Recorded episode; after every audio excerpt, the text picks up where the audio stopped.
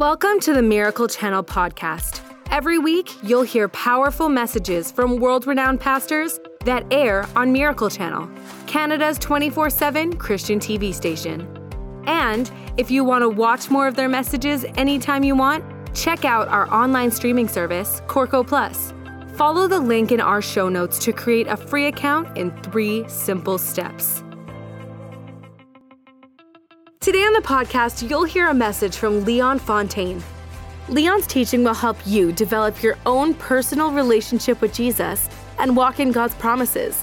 His teaching on a spirit contemporary approach to life and Christianity has helped so many around the world.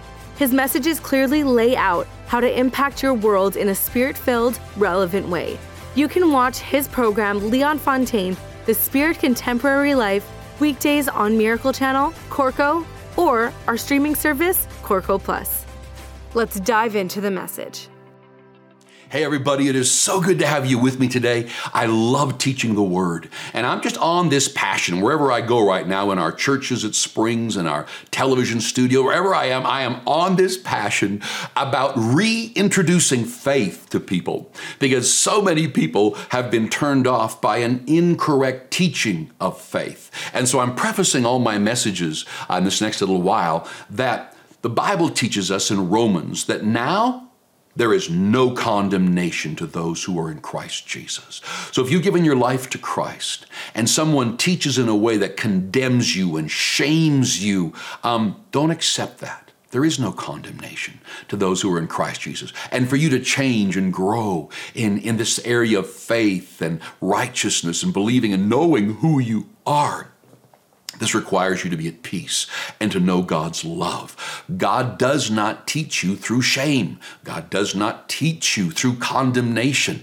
It's the opposite. The second people feel condemned, the second people feel ashamed, they move away from what makes them feel that way, which could be the teaching of local churches, which could be even a, a, a well meaning uh, preacher or friend who's a Christian sharing the gospel in a way that simply brings shame and condemnation. That's not the gospel. The gospel is good news. So, as I teach you about faith and taking your life to whole new places, it's not about you trying to become that person. You already are. And anytime faith or confessing God's word or believing makes you feel like you aren't, but you're trying to become, that's not accurate you know, because according to the word, you are uh, the apple of God's eye. You are forgiven. You have the gift of righteousness. Uh, you know, that God doesn't hold any sin to your charge, uh, that your future is bright and amazing. All of your past is gone as far as the east is from the west. God chooses not to remember it, makes himself forget.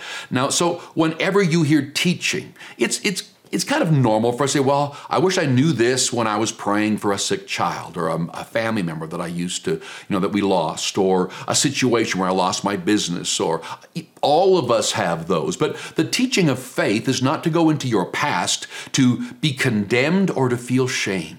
It is to build you up and to just take responsibility. Don't, don't take shame, don't take condemnation, but take responsibility for your future. You don't have to take responsibility for your past. You know, there are things we were taught as kids. There's things that have come into our lives because of the people from the past who taught us, uh, the DNA of our parents. I mean, there's so much junk. Don't take responsibility for all that. But now, from where you are today and looking ahead into your future, let's take responsibility because God has given us an incredible ability. 1 John 5 4. This is the victory that overcomes your world, your faith. And so we're going to be talking a lot about faith from so many different perspectives, believing and being excited and happy. And so many people who have tried this faith confession message out, but maybe they have a long term illness uh, or a loved one, and they didn't understand that confession uh, has different layers to it. That the first thing is to establish and plant the word in your heart then it begins to affect your life. And so people will make a confession like kind of routinely and, and get hurt. So today I want to dive into this and I want to look at something uh, that I think is so crucial. You see, the Bible teaches us that the fear of the Lord is the beginning of all wisdom. Now, when I say fear, I do not mean to fear God because he might hurt you. Now, that's not what I'm talking about at all. In fact, it's this awe. It's this un, uh, it's this, this, stunning look at God as He's huge, He's amazing, He's incredible. You know, when King David, uh, when he was a boy, before he became king, went out to the battlefield and he heard Goliath speak words like, "Send someone to fight me." And whoever wins will own the other country. You'll be our slaves. And it made everybody's knees just start knocking. In today's world, there are Goliaths that are screaming, and it's you're going to be poor, you're going to get cancer, you're going to die young, you're never going to amount to much. And it's like these words are attacking us, and the enemy loves to shoot words at us. And David, he he spoke back.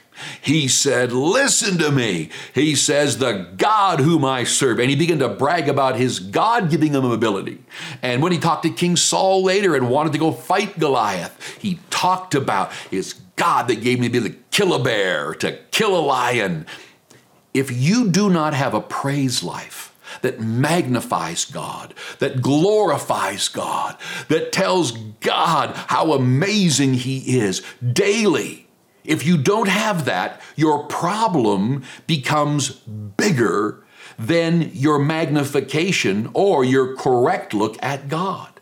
And as you go into the scripture, one of the things you'll find is that we are to be bringing glory to God. We are to be praising God, speaking about God, talking to God. Because when you're with somebody and you get to know them better and better, you see the truth about them, you or your mouth just hangs open. God, He spoke words and light is still expanding the darkest regions of the universe at the speed of light.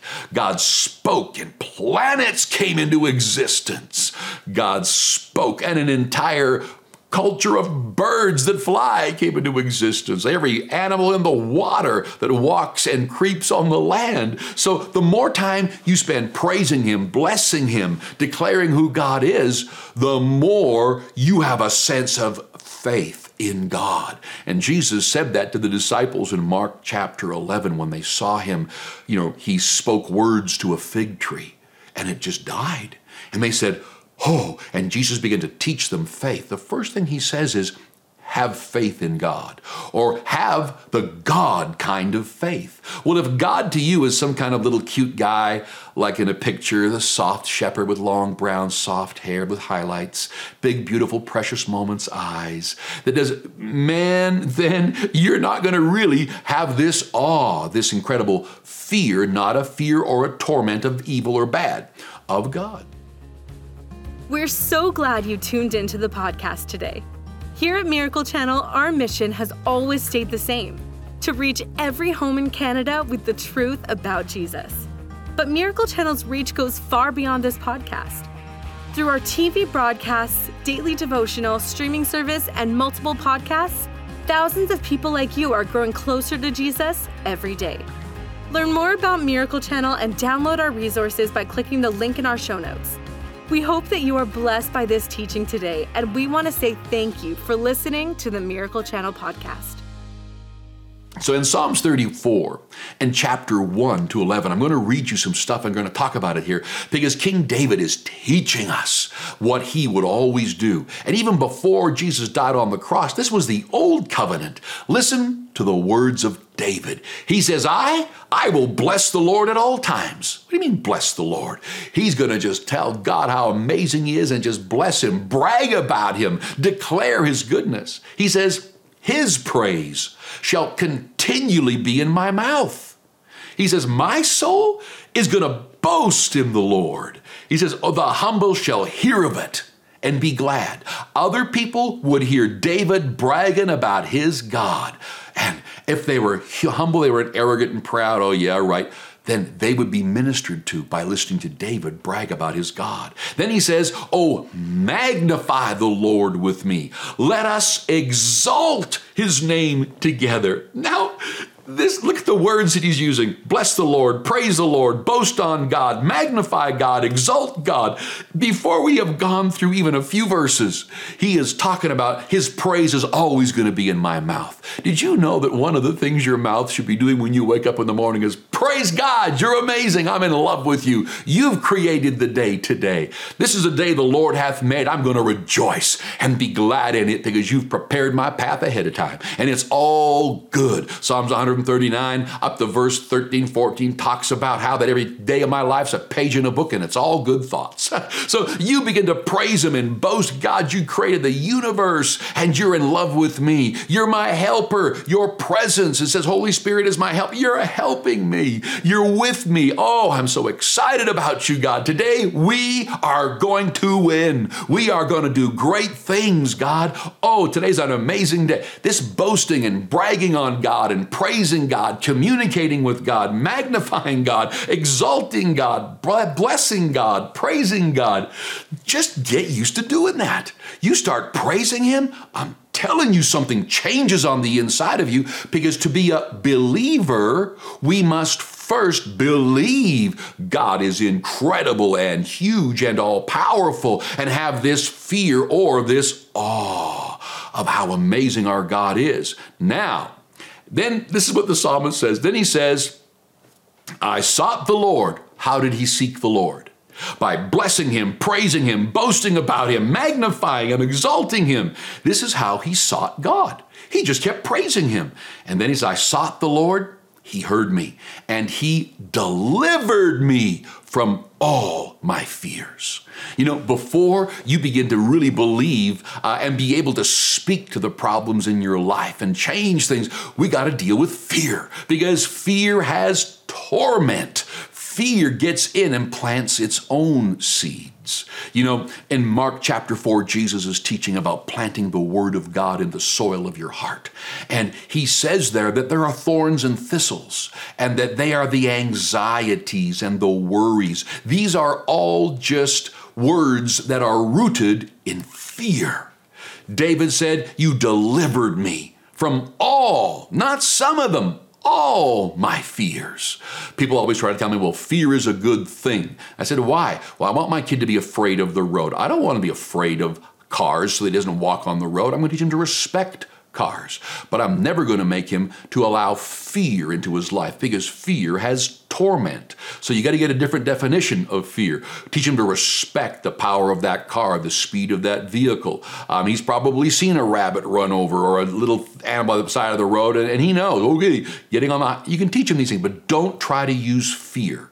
When you try to use fear to educate your children, um, it can create within them a spirit of fear. They begin to accept, even past all your teachings, at some point, they accept the fear of a lot of things. And so I'd never want my kids to be fearful. David says, I blessed him, praised him, boasted on him, that I magnified him, exalted him.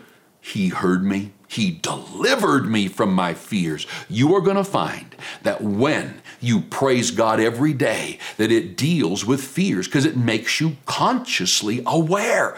God is in my life. God and all that He's promised me rises up when I praise Him and magnify Him and bless Him and say, God, you're amazing. If I could get Christians to just praise Him every day, those seconds you wake up and your eyeballs go boing, you are going to magnify something. Usually people go, well, just don't feel good. I didn't sleep real well. I woke up too many times. I had so many crazy dreams. What you're doing is now planting seeds for today. You're saying, didn't sleep, so I'm going to be tired. I had awful dreams, didn't get the rest that I needed. Something negative is going on, and I just don't feel myself this morning. You are speaking fear fear laden things. You are planting seeds about today. And now, when things don't go good, you had a lousy night. Now, just keep saying I had a lousy night. If you have to talk to a doctor and get help for something, tell them I can't sleep. But don't get up every morning and go, I can't sleep and my dreams are awful. And it's just, I wake up tired every morning because every word that you speak plants seeds. It is spoken words are seeds. And when you plant them in the soil of your heart, the Bible says they're going to come up. And that's why it says that every word that you speak, you're going to give an account for. It's going to be judged. It doesn't mean that one day you're going to stand before God and He's going to go through a video for 120 years of your life, every word, every comma, every dot, every tittle. No, it's saying it's judging you right now or the words that you are speaking. You see, if you go to figure skating, you've got judges that are handing out awards to the best figure skaters.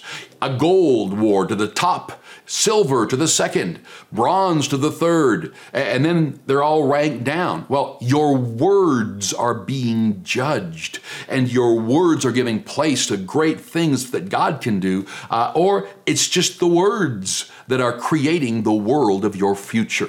And so I'm trying to get people to begin to praise God and to enjoy God and to, and to worship Him and sing songs to Him uh, that are positive and good because it causes fear to leave your life. You're focused on God. When Peter walked on the water, when he saw Jesus walking on the waves, in the storm and he said, If it's you, tell me to come. And Jesus says, Peter. Wow.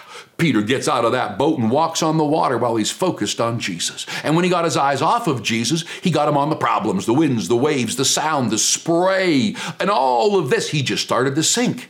Praising and worshiping and, and celebrating and exalting and magnifying God, it causes you to stay focused on Him. And now you compare your problem to God. Well, the doctor said it's cancer. Well, God created the human body to kill everything out there. Well, Jesus, the Son of God, laid hands on every disease. It says in Psalms 103 Bless the Lord, O my soul, who heals all your diseases. I want you to notice, though, that when we give in to the fear of something, that it's praising God. We're comparing the bigness of our God to a disease, to uh, an issue, to a poverty, to my career is ending, you know, uh, that they're shutting the doors down on the plant, or, or, or. Well, God looks after sparrows who don't work. God creates flowers beautiful, nice colors, and He feeds them the nutrients in the water, and He loves you more.